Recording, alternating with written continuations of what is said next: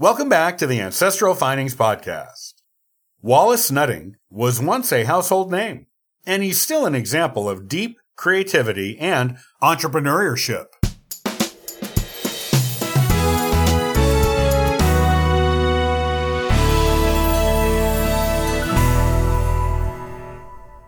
He is not a name that you hear all that much these days outside of photographic circles. But there was once a time when his photography graced nearly every home in the United States. This is the story of Wallace Nutting, a photographer and entrepreneur who would go on to sell millions of prints over the course of his life and spawn a collector's market that is still going strong to this day. Let me show you about his origins, what led to his photography, and what we all have to gain from his work and his entrepreneurship. Back to the beginnings. We'll start with Wallace's early life and some of the things that he got into over the years before becoming a photographer. And you'll soon see that his willingness to dive into anything made him truly one of a kind.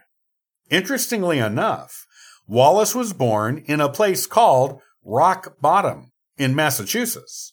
This was on November 17th, 1861. Born the second child of Albion and Elizabeth Nutting. As a boy, Wallace's father was killed in the Civil War, and this led to him moving around a lot as he bounced between the homes of his relatives. He graduated from an Augusta, Maine high school, then went on to study at several universities, including Phillips Exeter, Harvard, Hartford Theological Seminary, and the Union Theological Seminary.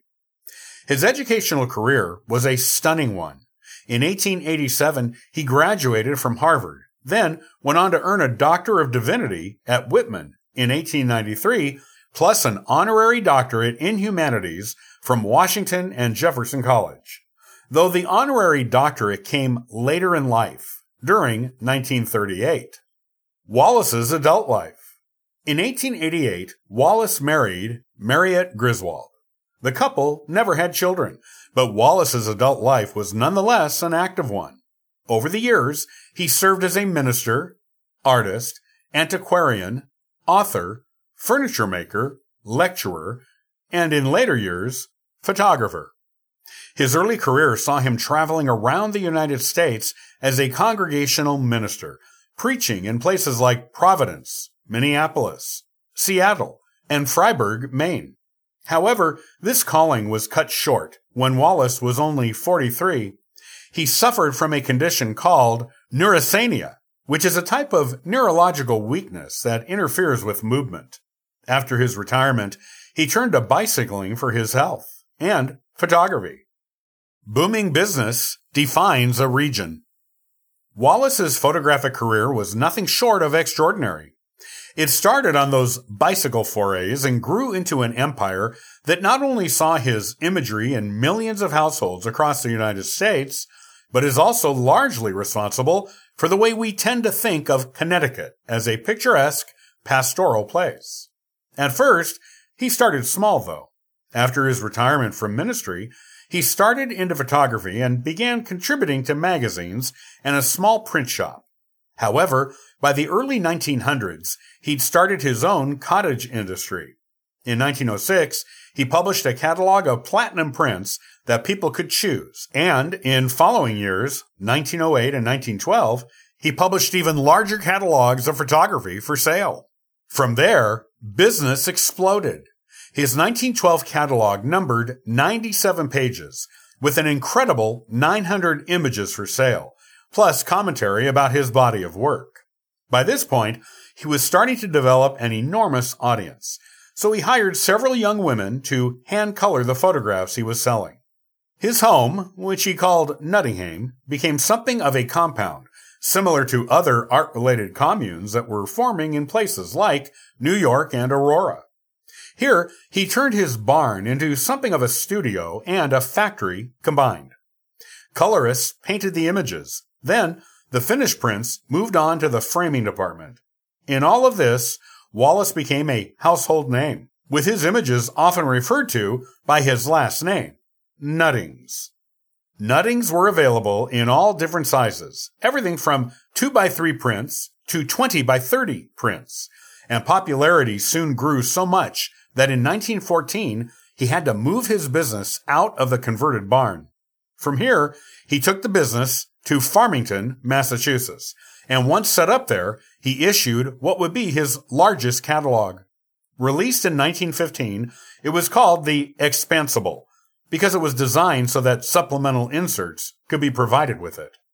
How much had Wallace's business grown? When Expansible was published, he said he was making $1,000 per day, which even today is quite a large sum of money. One of the most unique things about Wallace's photography? His catalogs had it all. There were entire sections devoted to things like birch trees, blossoms, cathedrals, streams, bridges, mountains, and more. The Expansible had 19 different categories, with each print selling for $1.25 to $20, all in different sizes and with different options for frames. Beyond photography, if there is one lesson that we can learn from Wallace Nutting, it's to always keep an open mind and to always look out for opportunities. His photography sales led to so many things. Even today, Nutting prints still hold collectible value. And back then, they were in high demand all over the United States.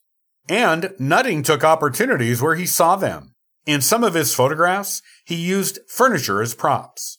That furniture grew to be so popular among the people that enjoyed his photography that he ended up also going into business, creating and selling replicas of the furniture in his photography.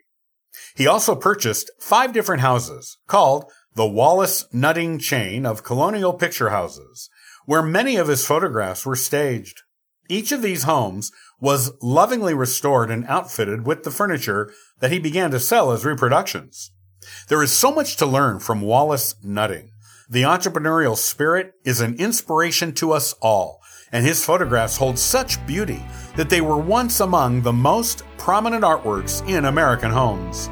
Most of all, whether you apply it to business ventures or to the art-making process, perhaps the biggest thing we can all learn from Wallace is to always keep an open mind and look out for opportunities as they present themselves.